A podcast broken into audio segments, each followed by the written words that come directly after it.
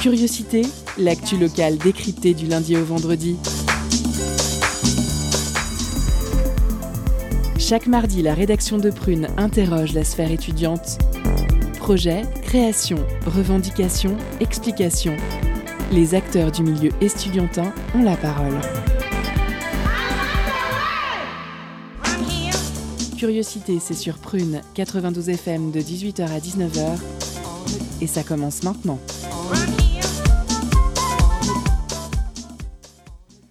Bonsoir à toutes et à tous, vous êtes sur Prune 92 FM, il est 18h.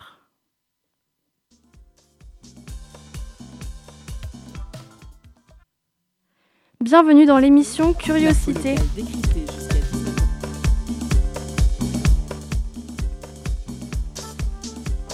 On se retrouve chaque mardi pour parler de la vie étudiante des Nantais et Nantaises. L'équipe de ce soir, c'est Timothée, Lucien et Fabien. Bonsoir tout le monde.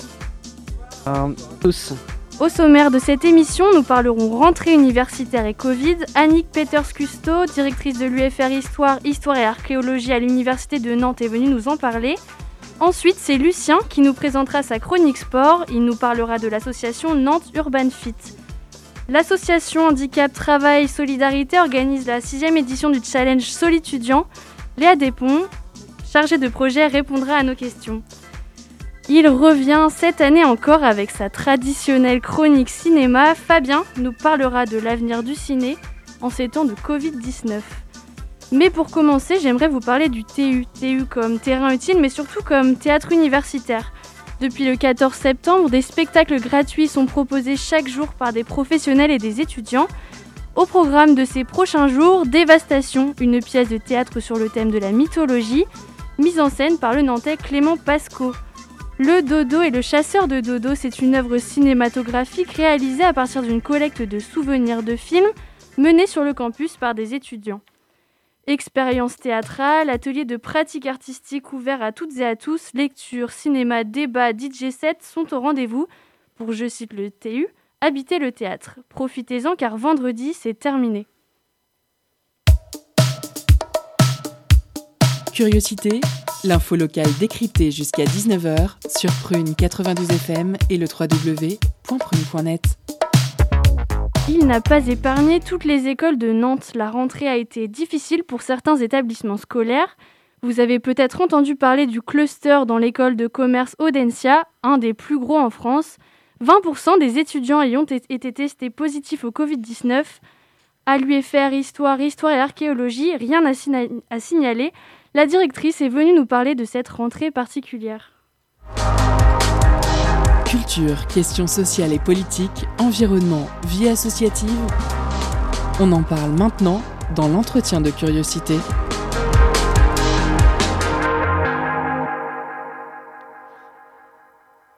Nous revenons aujourd'hui sur la situation sanitaire et cette rentrée universitaire 2020-2021 si particulière.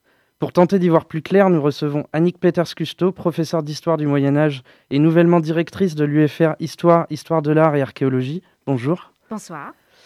Petit récap de la situation, même si je pense que tout le monde est déjà bien au fait de l'actualité, la France replonge inlassablement dans la pandémie du Covid et le gouvernement tente depuis la rentrée de stopper la propagation du virus. Le monde universitaire et plus largement le système éducatif français n'est pas épargné. C'est même le milieu où l'épidémie se développe le plus vite puisque près d'un tiers des clusters s'y sont déclarés et sont en cours, ou sont en cours d'analyse. Les normes sanitaires imposées par le gouvernement pour ralentir au maximum la propagation du virus ne semblent pas être suffisantes au vu de la hausse des contaminations. Si bien que cette semaine, Paris, sa petite couronne et plusieurs grandes villes universitaires ont dû mettre en place des mesures plus drastiques afin de freiner les contaminations. En effet, Christophe Querero, recteur d'Île-de-France, a annoncé que seulement 50% des étudiants pourraient être présents physiquement sur les universités les soirées étudiantes ont également été interdites. Malgré tout, de nombreux étudiants et personnels universitaires pointent le manque de moyens, de préparation et surtout de règles sanitaires difficilement applicables au vu du nombre d'étudiants par rapport aux infrastructures existantes. Et pour cause. En 10 ans, les universités françaises ont vu le nombre d'étudiants augmenter de 20%, quand les dépenses par étudiant diminuaient de 10%. L'université de Nantes va recevoir cette année plus de 37 000 étudiants, on imagine que cela a dû demander de nombreuses heures de réflexion et de travail pour établir un plan sanitaire pour accueillir au mieux les étudiants. Toutefois, la réalité semble montrer des failles. En témoigne l'apparition du hashtag Balance où de nombreux étudiants postent des images de couloirs d'amphithéâtre et de salles de cours bondées et où les distanciations sanitaires ne sont pas respectées. Qu'en est-il de la fac de Nantes? La rentrée s'est-elle bien passée? Alors, euh, la rentrée, la rentrée s'est passée aussi dramatiquement que d'habitude, on va dire. C'est-à-dire que comme toutes les crises, comme la peste noire de 1348, la, crise du Covid n'a fait que révéler des failles qui étaient structurelles, c'est-à-dire que rien n'a été inventé. En quelque sorte, euh, la dégradation de la situation logistique des établissements universitaires n'a été révélée de manière euh, plus criante par le, par le Covid que parce qu'elle existait, mais qu'elle était tolérée. C'est-à-dire que le personnel enseignant et le personnel administratif, faute de moyens, toléraient d'avoir des amphis bondés, des étudiants sur les escaliers des amphis, euh, des classes remplies, des mouvements de chaises et de tables d'une pièce à l'autre au moment des, TD, parce que voilà, d'un coup, on était censé être 45, puis on était 50, etc. Ce que la crise du Covid a révélé euh, en rendant ces choses-là inacceptables, puisque intolérables du point de vue des normes sanitaires imposées euh, tant par le gouvernement, le ministère de l'Enseignement supérieur de la Recherche et les agences régionales de santé, c'est que ça, c'était plus acceptable. C'est-à-dire que ça nous a plongé dans une situation difficile, mais en réalité, elle était préexistante, mais tolérée. Alors, à l'Université de Nantes, en réalité, euh, les décisions euh, ont été euh, réfléchies très en amont, c'est-à-dire à partir du 18 août, on a commencé à carburer sur la problématique de la distance physique des étudiants dans les, dans les amphis en particulier, mais aussi dans les salles de cours sur les problématiques de circulation des étudiants dans les couloirs, entre les cours, dans l'attente d'entrée en amphi, quand on sort des amphis, etc. La restauration, qui est la, problématique, l'une des problématiques les plus compliquées. Et tout ça a amené à la mise en place de dispositifs qui ont été financés par l'université, les bornes de, gel hydroalcoolique par exemple, les masques euh, chirurgicaux jetables pour le personnel administratif et enseignant, les masques en tissu lavable pour les étudiants boursiers, toutes ces choses-là. Et puis surtout, la nécessité en fait de dédoubler les, euh, les cours dans les amphis, c'est-à-dire de n'admettre que 50% d'une cohorte d'étudiants euh, à chaque cours et non la totalité. Et ce que ça a révélé, c'est d'ailleurs assez intéressant, c'est que même en dédoublant, en fait, on ne respectait pas la loi des un étudiant pour deux sièges. C'est-à-dire, ça voulait très, euh, ça mettait en évidence de manière vraiment criante des problématiques logistiques auxquels on était toujours affronté, mais qu'on tolérait, voilà, comme je le dis au début. Ok, et le, le personnel universitaire, euh, comment ils reçoivent ces mesures? Ils les appliquent euh, facilement? Bien. Alors, le personnel, les, agents administratifs et les, et les enseignants euh, sont, mais même les étudiants aussi, à l'université de Nantes du moins, à l'UFR d'histoire, histoire de l'art et archéologie, sont très respectueux, euh, ont un grand sens des responsabilités sur le campus. En dehors, euh, c'est plus malheureusement notre affaire, mais donc sur le campus, ont un grand sens des responsabilités. On a eu aucune, on craignait en fait des refus de port de masque ou des étudiants qui arrivaient sans masque. Qu'est-ce qu'on en faisait? On n'a jamais eu à affronter de telles situations. Alors pour le personnel administratif, la nécessité de porter le masque en permanence est évidemment difficile, c'est étouffant, etc. Vous imaginez bien que pour les enseignants, euh, c'est encore plus difficile dans la mesure où faire 4 heures euh, de cours de, euh, de CAPES ou de licence dans un amphi avec un masque, ne, pas, ne pas pouvoir interagir autant qu'on le faisait précédemment parce que les étudiants aussi portent des masques. Tout ça, évidemment, n'est pas très très bon pour la, pour la pédagogie et pour, le, pour cette interaction qui nous est chère. Moyennant quoi, on a trouvé qu'il valait mieux euh, subir ces contraintes-là plutôt que de passer, comme certaines universités l'ont fait, d'emblée dès la rentrée en tout distanciel. Donc nous, on n'a pas voulu. L'idée, c'est que, en réalité, ce que nous a appris le confinement, et ça, c'est une, expérience fondamentale, je pense, qui nous a énormément marqué, nous les enseignants, les personnels administratifs et les étudiants, c'est que rien ne remplace l'enseignement en présence. Ça faisait quand même déjà un certain nombre d'années qu'à l'université, on nous pousse un peu par, euh, par souci d'innovation, de, progrès technologique, enfin c'est présenté comme tel, à multiplier les formes d'hybridation de l'enseignement, à faire des cours à distance, des, voilà. Et puis le confinement a quelque sorte remis les choses à plat brutalement, de manière euh, très dramatique, notamment pour certains, euh, pour certains étudiants, enfin pour beaucoup d'étudiants et pour certains membres du personnel enseignant administratif, c'est que rien ne remplace en fait le cours en présence. Et donc, en fait, tout ce que l'on s'impose, c'est pour le plus longtemps possible dans le semestre poursuivre cet enseignement en présence qui nous est si cher et dont on a été frustré pendant des mois. Et dans quel état d'esprit sont les enseignants-chercheurs à l'université face à l'incertitude de pouvoir continuer en présentiel? Un peu fataliste, je dirais. Euh, que voulez-vous Enfin, voilà, c'est euh, un peu désespéré. Alors, je ne nie pas qu'un certain nombre euh, de nos collègues, en particulier ceux qui se sentaient en situation de fragilité du point de vue de leur santé, ont eu quelques craintes Certains ont, avec l'appui d'un certificat médical déclarant une faiblesse de santé qui les rendait plus fragiles par rapport, par rapport à la contagion, ont obtenu, mais ce sont des cas très exceptionnels, hein, de faire leur cours à distance. mais pour le reste, bah, tous les enseignants se préparent. Ils ont anticipé à partir de fin août. Il y a une communication qui a essayé de se mettre, faire, se mettre en place du mieux qu'on a pu. Pour ma part, j'ai organisé une assemblée générale de l'UFR le 3 septembre afin de présenter toutes les conditions euh, sanitaires. Et puis, bah, bah voilà, on, bah, on marche, quoi. on va en avant. Ok. Et nous avons rencontré des étudiants sur le campus Terre très sensible euh, jeudi dernier pour avoir leurs impressions sur cette rentrée. Ils relativisent sur la situation. Je vous laisse écouter leurs témoignages. Alors comment elle se passe ta rentrée universitaire avec le Covid? Euh, Moi je pas de problème honnêtement, même aussi l'idée d'un espace entre chaque personne, je trouve ça même bien. Donc euh, franchement euh, ça va honnêtement. À part pour les cours, au niveau de l'organisation c'est un peu compliqué par contre. Le fait d'avoir des CM une semaine sur deux, mais sinon ça va. Sinon c'est euh, à distance? Oui. Ou juste on n'a pas cours en fait. Donc toi tu es en première année? Oui en première année de sociologie. Et donc tu as réussi à t'intégrer, à rencontrer des gens? Oui, franchement, ça allait. Il faut juste s'habituer à, l'organisation de la fac qui est différente euh, par rapport au lycée. Euh, mais après, c'est vrai que par rapport au Covid, bah, on est beaucoup en distanciel, nos cours. Et euh, pour, faire, pour créer des liens avec des personnes, c'est un peu plus compliqué du coup parce qu'on se voit moins. Mais sinon, moi en tout cas, ma filière me plaît, alors ça, ça va, c'est un bon point les règles sanitaires, c'est pas trop dur à, suivre Bah, hum, de toute façon, euh, il y a certains cours où on peut pas. Enfin, clairement, on peut pas les suivre à la lettre parce qu'on est trop. Et euh, bah, sinon, euh, porter un masque pendant toute la journée, c'est vrai que c'est, un peu contraignant, mais comme on disait avant, on n'a pas beaucoup de cours non plus en présentiel, alors on fait avec facilement.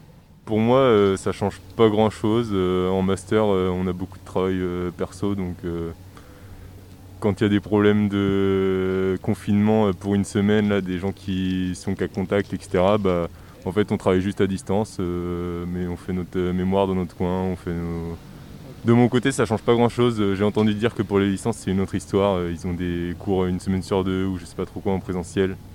Ils savent pas toujours comment ça va se passer et tout, donc c'est un peu je pense que c'est un peu plus dur à vivre pour. Euh, c'est vrai que le masque sur le nez toute la journée, des fois, c'est un euh, c'est un petit peu encombrant. Et on se demande toujours à quoi ressemble le bas du visage des, professeurs. Et euh, si on part possiblement Erasmus en, semestre 2, on espère quand même partir parce que ça fait quand même partie de notre cursus. Beaucoup l'ont choisi aussi pour ça. Donc bah, c'est vrai que si on part pas, c'est embêtant. Ça n'a pas été trop dur les épreuves en distanciel, les cours au deuxième semestre? C'était très intense. Mais je pense que c'était déjà un semestre intense de base et qu'au final, ça m'a plus aidé à, travailler tout comme, euh, comme il fallait. Sinon, je pense que je m'en serais difficilement sortie. La gestion des partiels par la fac a été assez compliquée. On a eu du temps, enfin, ils ont mis du temps avant de nous donner des consignes claires. C'était toujours pas très clair des fois au moment des, partiels, donc c'était un peu. Euh, ça, c'était un peu dur, ouais. Mais je pense qu'ils ont fait aussi comme ils ont pu. Euh, étant donné les circonstances, je pense qu'ils ont des des directives euh, très complexes à appliquer et ils ont peu de moyens pour le faire. Euh, Annick Percusto, avez-vous déjà eu connaissance de contamination au sein de l'université? Ah, Tout à fait. Alors, pour être clair, Euh, on a eu la semaine dernière des chiffres de la contamination cumulée depuis fin août, donc euh, qui ont été recensés. Mais alors, évidemment, c'est fondé sur le fait que les étudiants qui sont atteints du, enfin, qui ont été testés positifs au Covid, le déclarent à la médecine universitaire étudiante comme on leur a, demandé de le faire. En général, ils le, font parce qu'il faut bien qu'ils justifient d'être absents pendant, pendant le temps de leur confinement. Donc, euh, grosso modo, la semaine dernière, on comptabilisait 141, 141 étudiants euh, testés positifs au Covid depuis fin août, intégrant donc le fameux cluster des deuxièmes années de médecine euh, à la toute fin août. Hein. donc 141 étudiants et une dizaine de membres du personnel de l'université, administratif et enseignants. On a considéré que sur un total de 37 000 étudiants, euh, ben, ça voulait dire que euh, les mesures que nous avions prises avaient, sont efficaces, avaient été efficaces, et que euh, en, perspective, en fait, le contre-exemple d'Audencia, ben voilà, où grosso modo il s'est passé un petit peu n'importe quoi, eh bien, nous a conforté dans, dans, dans le fait qu'on n'en a pas fait trop, on n'en a peut-être pas fait assez parce qu'on a fait ce qu'on a pu avec les moyens qu'on avait, comme le soulignait une, euh, une des étudiantes interviewées, mais on n'en a pas fait trop, en tout cas, et que cela a été efficace à ce titre. J'aimerais bien revenir sur l'expression de cluster universitaire qui circule euh, dans les médias. Non Après, on fait une courte pause euh, avec la musique de Catégorique, Kunta Kinta, et nous revenons après pour l'interview.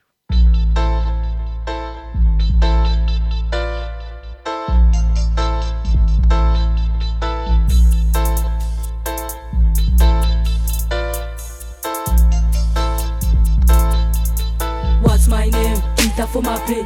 Fille quand le punta est lâché, what's my name? Quitte faut m'appeler. Fille quand le punta est lâché, what's my name? Quitte faut m'appeler. Fille quand le punta est lâché, what's my name? Faut m'appeler. Kita, klikata, klikata. Balade mentale où je te laisse des balafres. Pas pour faire ce qu'on me dit, mais pour abattre l'ennemi égérie de leur vise. Babylone à bat proche de l'overdose de l'attaque G. Tu veux nager dans piscine de ligne? Bambo, qu'est-ce tu veux que je te dise? Que t'es cool? Jamais t'es un fou, jamais. Pas moyen que par ta faute tout s'écroule, jamais. Klikata, bam bam, comme on inspire explose, what a bam bam. Touche pas la dignité des youths, tu les pousses dans la tombe tombe. Ça te regarde si te détruit, c'est ta tendance. So what, so what, so je rappe, c'est comme ça que je me soulage. So what, so what, so c'est sérieux, me casse pas les boobs man. So what, so what, je suis roots comme Jimmy Cliff, je kick sans limiter, je rappe sans filtrer. So c'est sérieux, me casse pas les boobs man. What's my name? Qui t'a faut m'appeler? Fille quand le punta est lâché, what's my name? Qui t'a faut m'appeler? Fille quand le punta est lâché, what's my name? Qui t'a faut m'appeler? Fille quand le Kunta est lâché, what's my name? Kita faut m'appeler. Kunta, Kita, Krikata, Krikata Je crache des flammes, toi t'es le limier. C'est la folie, pas la phobie d'être éliminé. Je rêve de bande, ceux qui se donnent au max pour nous maintenir aliénés hein. Et si je voulais m'émanciper, démolir les murs qu'ils ont constitués. Je crois pas que c'est nécessaire de tout définir. Si tu ressens le feeling du son, ça me suffit Mais non, ils sont là, ils restent bloqués. Sur mon genre, sur ma race, ok. Femme en colère n'est pas femme toquée. Intelligente, je place mes de l'autre côté. So what, so what, so je rappe, c'est comme ça que je me soulage. So what, so what, so c'est sérieux, me casse pas les boobs man. So what, so what, je suis roots comme Jimmy Cliff, je kick sans limiter, je rappe sans filtre. So c'est sérieux, me casse pas les boobs man. What's my name? Qui t'a faut m'appeler? Fille quand le punta est lâché, what's my name? Qui t'a faut m'appeler? Fille quand le punta est lâché, what's my name? Qui t'a faut m'appeler? Fille quand le punta est lâché, what's my name? Qui t'a faut m'appeler? Kunta, kita, klikata, klikata, bam. Krikata, krikata, bam. Krika, krikata, krikata. krikata, krikata, bam, bam, bam. Krikata, krikata, krikata, krikata, bam.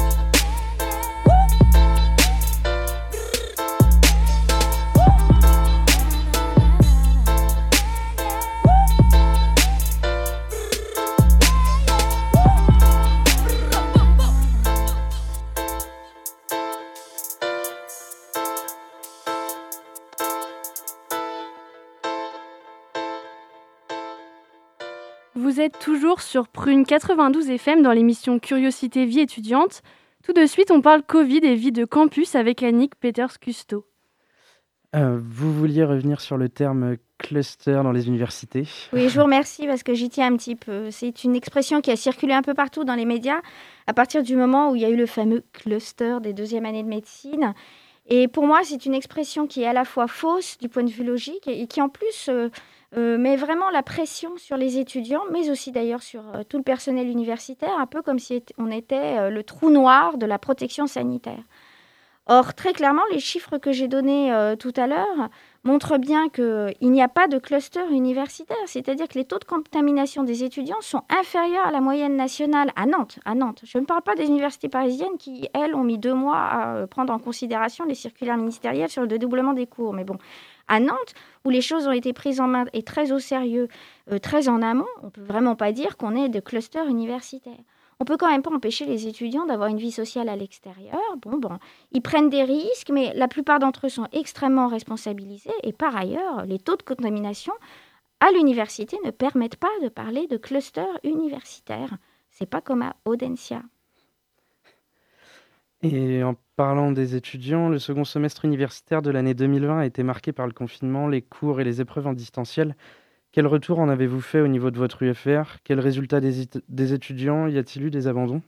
Alors, euh, de manière... Euh, alors, déjà pour vous dire, le confinement a été un traumatisme général qui nous a fait prendre conscience d'ailleurs d'une chose, parce que nous, à l'UFR, on a organisé un, questionnaire à direction des étudiants pour euh, essayer de percevoir leurs difficultés par rapport au numérique, puisque évidemment, on balançait tout sur notre espace numérique de travail, qui s'appelle MADOC. Euh, et on s'est aperçu qu'il euh, y avait un pourcentage extrêmement élevé, c'est-à-dire 20% des étudiants qui étaient en situation de fracture numérique, ce dont on ne s'apercevait pas euh, aussi clairement, forcément, puisqu'on l'utilisait moins précédemment. Et d'ailleurs, ce qui a aussi mis un coup d'arrêt à certains rêves sur l'hybridation à tout craint de l'enseignement. Euh, ça, c'est une première chose. Le deuxième euh, euh, retour qu'on a fait, c'est que ça nous a valu un travail de Romain pour mettre les, examens à distance et surtout pour trouver des examens qui soient à la fois, qui évaluent véritablement des capacités, des compétences et des connaissances des étudiants, mais sachant qu'ils étaient chez eux avec Internet et donc un accès à des ressources qu'ils n'ont pas quand ils composent sur place. Moyenne en quoi? Alors, pour tout vous dire, les taux d'abandon n'ont pas été supérieurs aux années dites normales. Ça, c'est un premier acquis. Et deuxièmement, euh, les moyennes euh, pour nous, hein, dans notre UFR, les moyennes du second semestre ont été un petit peu plus élevées que d'habitude. Les, taux de passage ont un petit peu plus élevés aussi, mais sans que ça soit euh, sensationnel. Grosso modo, la, comment dire, la barrière de passage, l'évaluation a joué son rôle, même à distance. Et là, je dois dire qu'il faut remercier vraiment tous les personnels de l'UFR, euh, administratifs et enseignants, qui se sont euh, creusés euh, la tête et qui ont beaucoup travaillé pour, pour faire ces examens. Sans doute pas. Et en cas de reconfinement, est-ce que l'Université de Nantes, ou tout du moins votre département, est prêt? Alors, il n'est absolument pas question de reconfinement pour l'instant. C'est-à-dire que la perspective à court terme, c'est que si euh, la Loire-Atlantique, et Nantes en particulier, deviennent zone écarlate, alors euh, la circulaire ministérielle dit qu'il faut absolument que tous les enseignements soient à 50% des effectifs étudiants. Or, c'est déjà le cas. Euh, on avait obtenu euh, de l'ARS, disons que la présidence de l'université avait négocié euh, avec l'ARS le fait que pour des cohortes en dessous de 60 étudiants, on pouvait tolérer que les enseignements se fassent sans la distance physique, c'est-à-dire sans la règle de un étudiant pour deux sièges.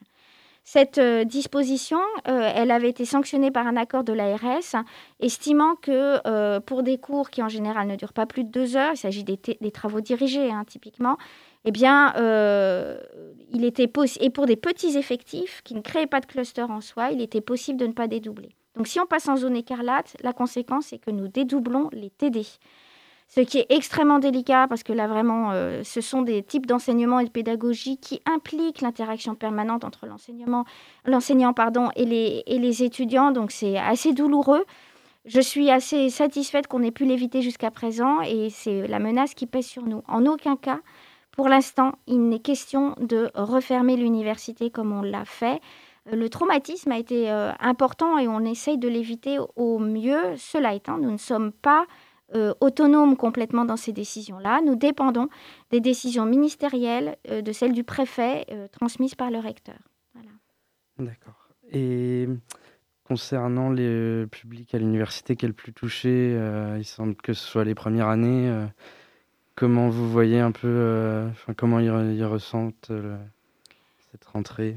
Euh, c'est compliqué parce qu'on n'a pas encore de retour, parce que l'air de rien, une rentrée universitaire, on a l'impression que le 14 septembre, quand on ouvre, ça veut dire que la rentrée est finie, alors qu'elle ne fait que commencer. Et en réalité, ça dure trois semaines, trois semaines où euh, il y a les ajustements, les groupes de TD qui sont pas toujours faits, les inscriptions pas encore finies, qui ont pris beaucoup de retard cette année, parce qu'évidemment, avec le confinement et euh, l'interdiction pour les étudiants de pouvoir se rendre à la scolarité, ça a ça a été compliqué. Ce qui est compliqué pour les étudiants de L1, c'est que depuis mars, déjà, ils étaient sans, sans interlocuteur euh, professoral. Donc, euh, bon, bah, pour les reprendre en main. C'est pour ça vraiment qu'on voulait, on, voulait sanctuariser le présentiel pour les L1. Ça, c'était euh, vraiment très important pour nous. maintenant, bah, j'espère qu'on fera le point à mi-parcours. On voulait faire juste après les congés de Toussaint, par le biais d'un questionnaire. je ne sais pas si on pourra le faire, ça dépend un peu de la zone écarlate, mais bon, voilà, c'est on espère que ça se passe au mieux pour eux malgré tout. On espère aussi. Et pour changer un peu de sujet, car le Covid est au premier plan de nos vies, mais il se passe aussi d'autres choses, plus égayantes. Vous avez été nommée présidente de l'UFR d'Histoire et la présidence de l'université a été donnée à Karine Bernot. Une première puisqu'il n'y a eu que des hommes depuis 1969. Est-ce une volonté de changement, de féminisation de la direction de l'université? Alors ça c'est une question. il est vrai, il est vrai que euh, quand je me suis présentée à la direction, c'est pas une présidence, c'est une direction, à la direction de l'UFR, euh, tous les collègues ont souligné que c'était pas si mal que ça passe dans les mains d'une femme. Euh, quant à la présidente actuelle de l'université, elle, euh, elle a été élue, je pense, véritablement sur son programme et sur le fait qu'elle avait une expérience dans l'équipe présidentielle précédente. Moi, je considère que je vais donner mon avis euh, publiquement. Voilà, je considère que le combat féministe sera abouti quand les finances passeront dans les mains d'une femme. Ce n'est pas encore le cas. Et euh, excusez-moi, est-ce que cela va encourager de nouvelles dynamiques à l'université de Nantes? Le fait d'avoir des femmes? Oui. Bah, écoutez, j'espère. En tout cas, euh, la présidente de l'université a lancé une mission sur l'égalité professionnelle homme-femme à l'université. On m'a demandé d'en faire partie. Alors, euh, euh, mon passif dans la tribune des historiennes, ma franchise un peu abrupte sur ces sujets-là ont pu considérer que je n'étais pas inutile dans ces combats. Et ben, écoutez, on contribuera à faire changer les choses et à faire exploser les plafonds de verre. Ok, eh bien, merci d'être venu à la première émission de cette saison de Curiosité et merci d'avoir répondu à toutes mes questions. J'espère que la situation va s'améliorer et que chacun pourra profiter de l'université dans tout ce qu'elle a à offrir, tant au niveau de l'apprentissage que des interactions sociales, politiques et culturelles. C'est extrêmement important. Merci à vous deux pour cette interview. Fini les apéros au soleil, la bière, les cacahuètes et excès en tout genre. On part sur des bonnes résolutions. L'association sportive Nantes Urban Fit fait sa rentrée. Lucien, je te laisse nous en parler.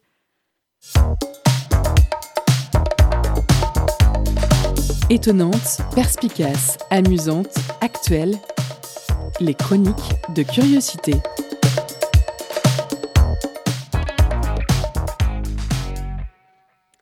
Bonsoir amis nantais et nantaises. Salut à toi, étudiant, étudiante qui vient de terminer sa longue et épuisante journée de cours et qui se relaxe tranquillement en écoutant Curiosité sur Radio Prune. Cette saison, vous allez découvrir, chers auditeurs, quelque chose d'inédit dans Curiosité, une chronique sport qui portera le nom de Meeting. Pourquoi Meeting? Car Meeting en français, ça veut dire... Une idée Exactement, rassemblement, réunion, rencontre. Et oui, dans cette chronique, je vais donc aller à la rencontre d'associations sportives, de sportifs, de sportives de la ville de Nantes. Je vais vous faire découvrir leur histoire, leur parcours, leurs objectifs, leurs études et plein de petites anecdotes en tout genre. Allez, meeting saison 1, épisode 1, c'est parti. Vous les avez peut-être déjà croisés à différents endroits de la ville de Nantes. Le matin tôt, parfois très tôt si vous êtes matinal ou que vous partez travailler. En milieu de matinée si vous embauchez un peu plus tard ou que vous êtes en congé et que vous vous promenez tranquillement. Le midi au fonderie quand vous prenez votre pause déj. Ou encore en soirée, en plein milieu des nefs quand vous attaquez l'apéro avec vos amis. Mais qui sont-ils, ces dingos vêtus d'habits noirs, trimballant un drapeau blanc et gesticulant dans tous les sens pendant 30 à 45 minutes avec la musique à fond? Qui est donc cet homme, placé au milieu d'une troupe de plus de 100 personnes parfois, qui crie des mots incompréhensibles à l'heure où tu avales ton cinquième morceau de saucisson Jumping jack, burpees, sit-up. Est-ce une secte? Non, c'est le Nantes Urban Fit. Alors tout a commencé en 2014 lorsque Fabrice Moko, ancien professionnel de basket devenu coach sportif, décide d'implanter à Nantes l'association Body Art. Cette association est née dans la ville de Lyon. Elle consiste à proposer des séances de street workout dans différents lieux de la ville. Alors le street workout, c'est un loisir sportif mêlant la gym et la musculation mélangeant figures de force, de souplesse, d'équilibre et d'agilité.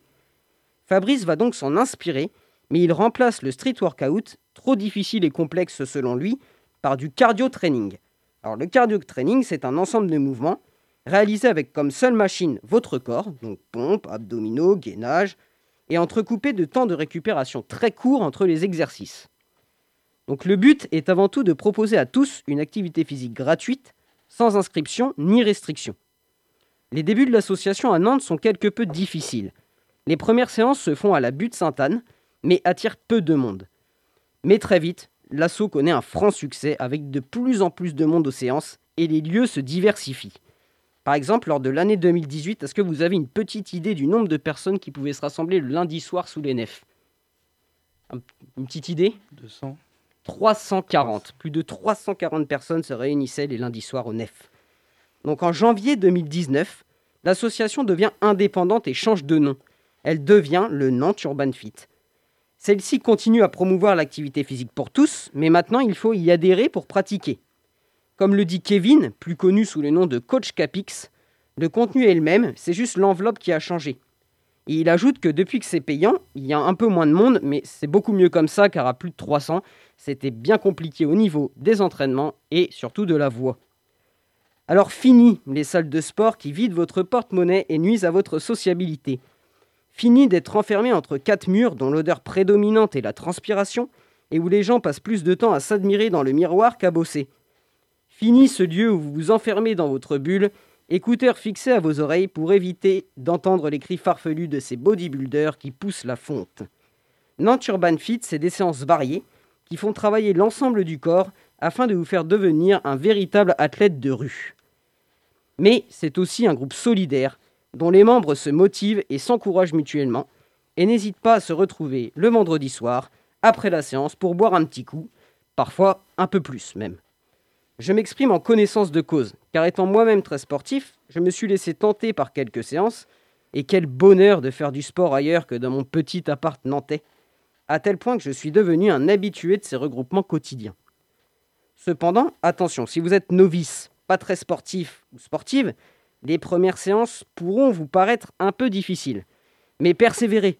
La souffrance laissera vite place à une sensation bien plus agréable quand vous aurez progressé physiquement et que vous vous serez intégré au groupe. En bref, il s'agit là d'une sacrée bande de potes qui transpirent en s'amusant et qui s'amusent en transpirant. Merci à tous.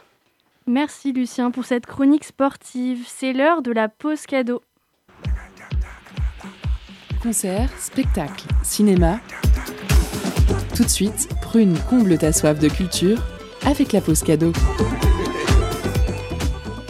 Aujourd'hui, Prune vous offre deux passes trois jours pour le festival Sonocraft qui aura lieu du 16 au 18 octobre aux ateliers de Beach et ateliers Magellan. Projet ambitieux mêlant concerts, installations, arts visuels et artisans, c'est sur trois jours que vous pourrez déambuler au travers de cette multitude d'artistes et savourer votre bière locale en écoutant de la bonne musique entre potes. Pour participer, sois le premier à nous envoyer Sonocraft en message privé sur notre compte Instagram.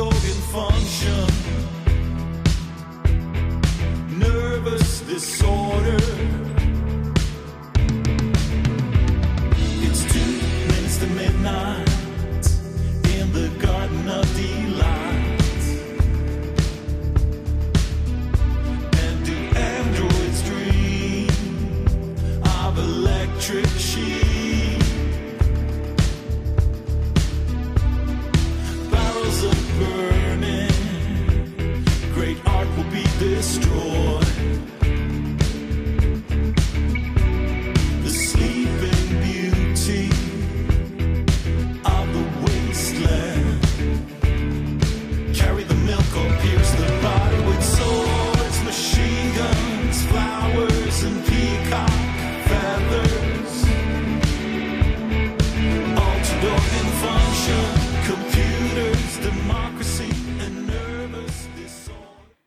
Avec des étudiants et étudiantes pour le bien-être des personnes en situation de handicap, c'est le défi annuel de l'association Handicap Travail Solidarité qui lance la sixième édition du Challenge Solitudiant. Focus sur une initiative, un événement, un engagement. C'est le Zoom de la rédaction.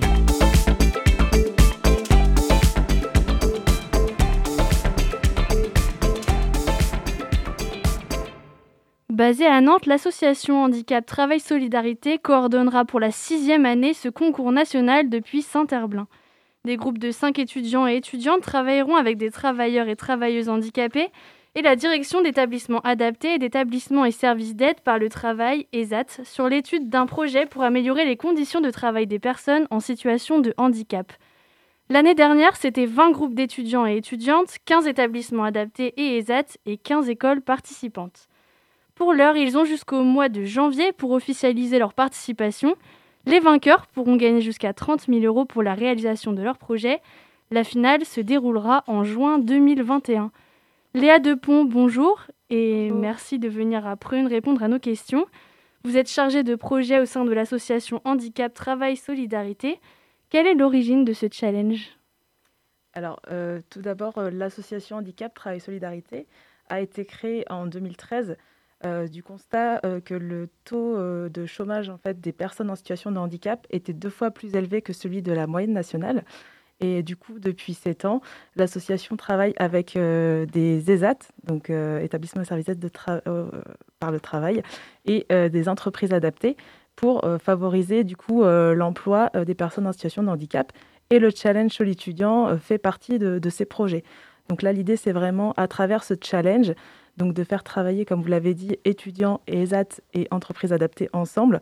Tout d'abord pour sensibiliser les étudiants au handicap, pour travailler effectivement avec des travailleurs et travailleuses handicapés, et aussi pour découvrir ce monde en fait du handicap qui est souvent peu connu euh, du grand public et euh, notamment du public étudiant.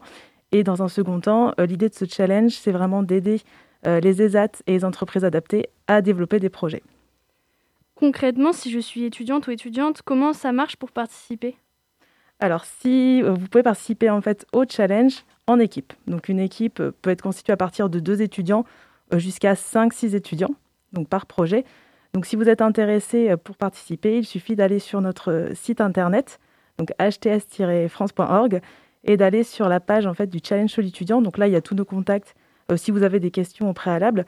Mais si vous avez déjà identifié un projet sur notre site internet, l'idée c'est d'aller directement sur la page de ce projet et euh, d'aller à la fin de la page où il y a un bouton qui, euh, euh, qui indique inscrire mon groupe. Voilà. D'accord. Et comment attirez-vous les étudiants à participer donc, à ce challenge et quels sont leurs profils, leur école, d'où viennent-ils? Alors comment on les attire? Donc on est en relation directe avec les responsables pédagogiques des écoles, des universités, mais également on s'appuie beaucoup sur le réseau des référents handicap au sein des universités et des écoles. Parce que c'est vrai que c'est une porte d'entrée assez intéressante pour nous, pour faire connaître euh, le challenge sur l'étudiant. Euh, on communique également sur nos réseaux sociaux. Donc on a une page euh, LinkedIn dédiée au challenge et on communique effectivement aussi euh, sur les réseaux sociaux de, l'association Handicap Travail et Solidarité. Et euh, les étudiants, en fait, sont vraiment issus de tout parcours. Euh, on a des étudiants ingénieurs, des étudiants en marketing, en communication, en commerce, en ressources humaines. Voilà, c'est très varié parce que les projets euh, proposés par les ESAT et les entreprises adaptées sont très variés. C'est donc la sixième édition. Est-ce que ça prend de l'ampleur avec les années? Et sentez-vous euh, qu'il y a une prise de conscience de la part des étudiants? Ah oui, alors du coup, au niveau de l'ampleur, on a à peu près chaque année autour de 20, une vingtaine de groupes euh, qui participent euh, dans toute la France. Vous savez qu'on coordonne depuis Nantes, mais on reste un, un challenge national. Euh, et du coup, notre deuxième question. Sentez-vous qu'il y a une prise Ouais, de ça. conscience de la part des Tout à fait. étudiants? Effectivement, donc il y, a- il y a pléthore de, de concours en fait, hein, euh, étudiants. C'est vrai qu'il y a des concours sur pas mal de sujets. Euh, donc les, les étudiants ont beaucoup de communication dans ce sens-là. Mais c'est vrai qu'on sent un engouement quand même grandissant euh, pour les questions de responsabilité de manière générale. Donc le handicap fait partie de ces préoccupations, comme l'environnement par exemple aussi. Sur le site, on peut lire qu'il s'agit de sensibiliser les jeunes à la considération du handicap en entreprise. Est-ce que vous avez eu des retours de leur part après le challenge? Oui. En fait, on leur demande, une fois qu'ils ont participé au challenge, euh, leur retour, qu'est-ce qu'ils ont appris, euh, voilà, que, quel est pour eux le, grand, le plus grand apprentissage de ce, de ce challenge? Donc, il y a déjà le fait de travailler ensemble, en groupe. C'est pas toujours évident, mais là, ça permet vraiment de travailler sur un projet concret en équipe. Et souvent, certains venaient avec une appréhension aussi par rapport au handicap, parce qu'il y a une vraie méconnaissance sur le sujet. Et c'est vrai que les retours sont euh, extrêmement positifs. Euh, voilà, euh, dans, dans 100% des cas, les, les étudiants recommanderaient euh, le fait de participer au challenge justement sur cette dimension-là. D'accord. Comme je le disais tout à l'heure, donc il y a jusqu'à 30 000 euros qui sont à gagner pour la réalisation des projets. Comment est-ce que vous financez donc, ces projets? D'où vient l'argent? Oui. Alors en fait, les 30 000 euros, ça peut, alors c'est entre 20 000 et 30 000 euros qui sont attribués donc aux entreprises euh, adaptées et aux ESAT euh, qui ont remporté la finale. Donc il y a trois lauréats chaque année. Euh, et c'est, cette dotation, en fait, c'est financée par euh, nos partenaires, nos mécènes euh, qui nous suivent depuis plusieurs années et dont Malakoff Humanis euh, qui, nous, qui nous est particulièrement fidèle. Et voilà, chaque année, nous avons de nouveaux partenaires qui, qui rentrent dans la course. Est-ce que vous auriez des exemples de projets à nous donner des années précédentes? Et savez-vous lesquels ont pu se concrétiser, où ils en sont Alors, je vais vous donner euh, l'exemple euh, pour avoir un petit peu de recul euh, de l'an passé. Euh, C'était un, ESAT euh, près de Toulouse qui avait remporté donc, le, premier prix, donc les 30 000 euros. Euh, donc l'ESAT a travaillé avec des étudiants de l'ICAM de Toulouse. Donc là, l'idée, c'était de, de travailler sur la conception d'une limonade. Donc en fait, les étudiants ont retravaillé avec les AT et avec les travailleurs handicapés sur une nouvelle conception de, de recettes, parce que voilà, elle était améliorée, etc. Ils ont fait des tests de goût. Ils ont aussi travaillé sur le packaging et sur euh, la commercialisation, parce que les AT euh, voilà, avaient sa production propre de limonade, mais l'idée c'était vraiment d'aller sensibiliser euh, les acheteurs, notamment avec l'achat donc d'un triporteur qui permet de vendre à l'extérieur donc cette limonade, donc, qui est handifabriquée et locale. Donc euh, maintenant, parlons un peu de handicap, travail, solidarité. Qu'est-ce qu'elle fait d'autre, cette association, et quels sont euh, vos projets à venir? Alors, euh, sur la sensibilisation aux étudiants, on fait aussi de la sensibilisation au sein des écoles et des universités. Et si on sort du cadre étudiant, on a plein de projets. On a un projet notamment de, qui prend de l'ampleur en ce moment, qui est le projet Solifood West.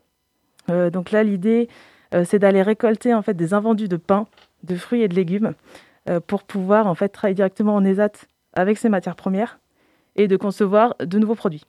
Donc euh, ça peut être de la confiture, avec la, récupération de pain, on fait des cookies, Euh, voilà ce genre de choses. Et l'idée, c'est toujours de travailler en collaboration avec euh, des ESAT et des entreprises adaptées. Et il y a une boutique, euh, j'en profite euh, du côté à l'antenne, euh, il y a une boutique qui ouvre à Beaulieu euh, ce vendredi, donc euh, le vendredi 16, c'est ça, merci. Euh, du coup, euh, bah, je vous invite du coup à y faire un tour. Euh, voilà, pendant euh, la boutique sera ouverte jusqu'au mois de décembre et vous, vous découvrirez des recettes anti-gaspi et en, handifabriquées. D'accord. Pour conclure cette interview, je voulais vous demander actuellement, qu'est-ce qui vous paraît urgent pour améliorer les conditions de travail des personnes en situation de handicap? Alors, la sensibilisation, je pense que c'est le grand mot. Et de, de, enfin, de, voilà, si on peut sensibiliser dès la maternelle, ce serait l'idéal. voilà, pour justement euh, euh, faire comprendre que, que le handicap, euh, faut pas en avoir peur, que du coup, voilà, c'est l'idée. Si on doit retenir quelque chose, c'est vraiment de sensibiliser le plus tôt possible. Et nous, c'est ce qu'on fait avec les étudiants. Mais voilà, je pense qu'il y a d'autres associations, à d'autres, à d'autres personnes qui portent d'initiatives euh, de, bah, voilà, de, de traiter ce sujet. Quoi. Je pense que c'est un beau projet. Merci beaucoup Léa Depont d'avoir répondu à nos questions. Merci à vous. Dans quelques instants, la chronique de Fabien, mais, Fabien, mais d'abord, on écoute Vince sur Prune 92 FM. 2K on the track.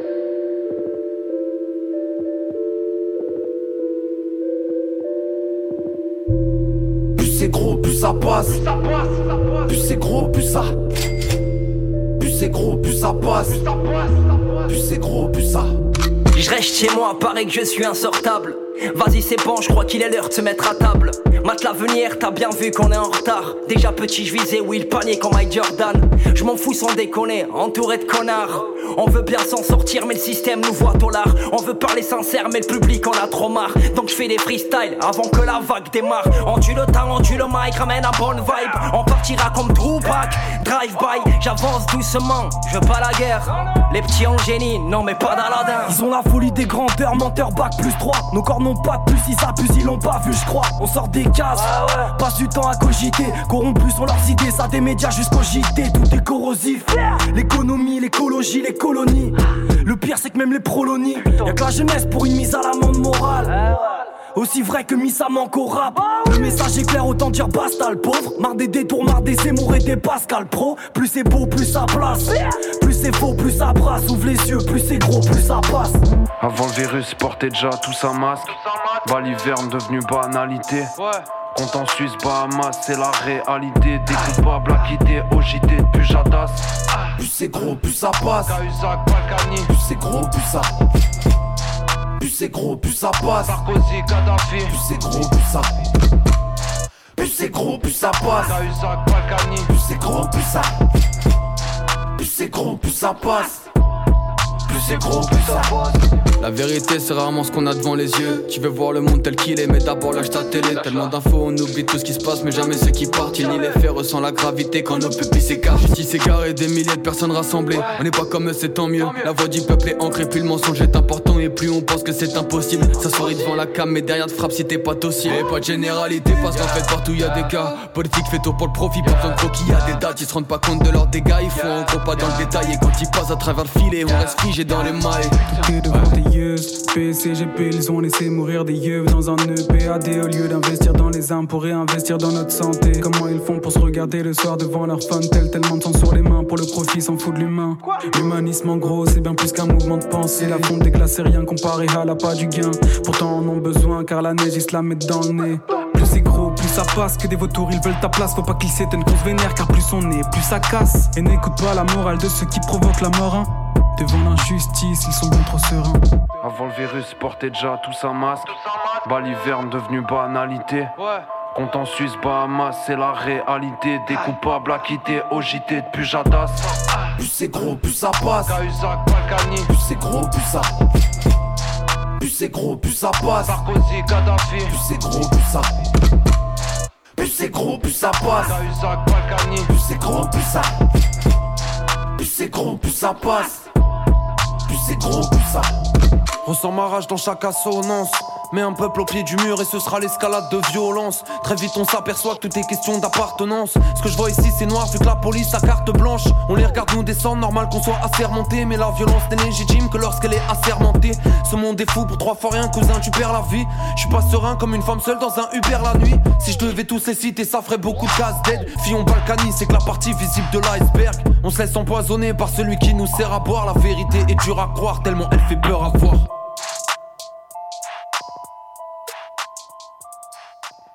Et maintenant, c'est Fabien qui revient pour une nouvelle année euh, de cinéma. Chaque mardi, tu viendras nous présenter ta chronique. Et aujourd'hui, tu nous parles de l'avenir du cinéma. Vous me prenez pour un demeuré Non. Aurais-je l'allure d'un demeuré Selon vous? Vous en avez marre de passer pour un blaireau dès que les gens se mettent à parler cinéma? Vous voulez briller en société? Alors la chronique Curiosiné de Fabien est faite pour vous.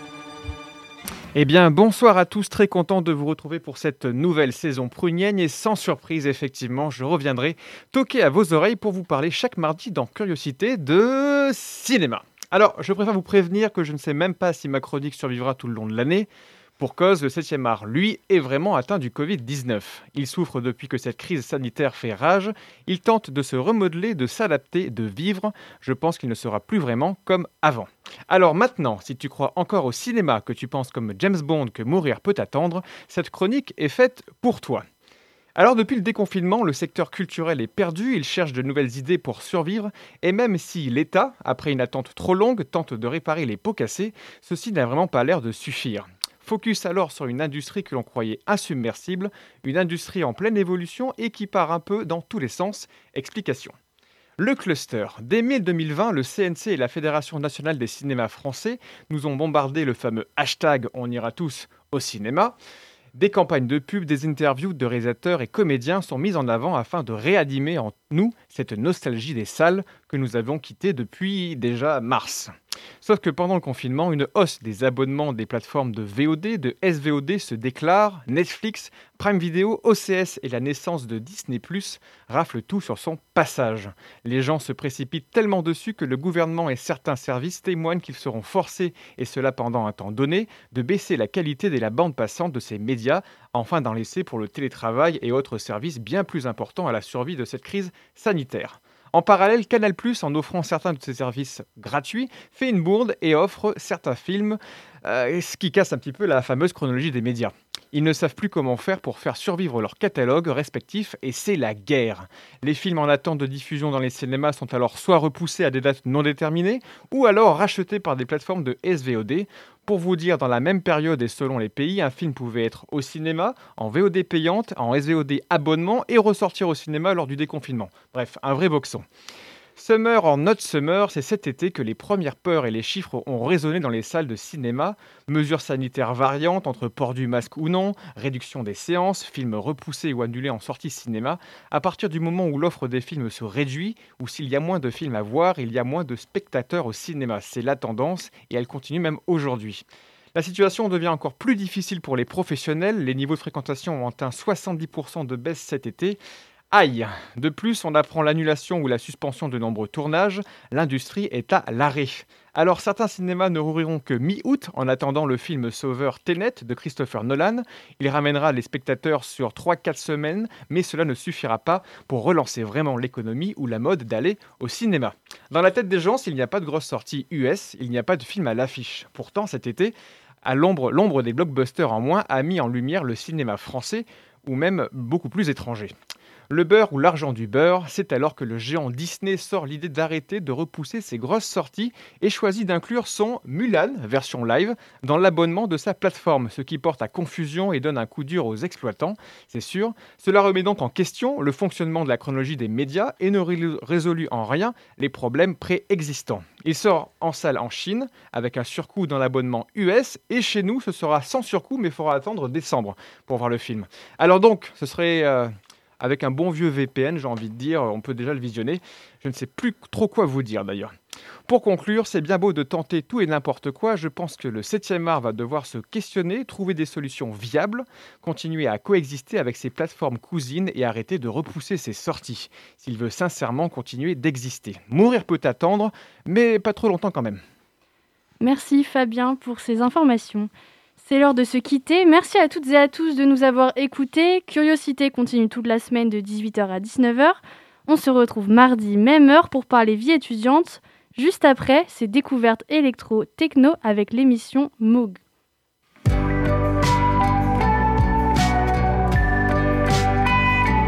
Pour écouter ou réécouter Curiosité, rendez-vous sur le www.prune.net.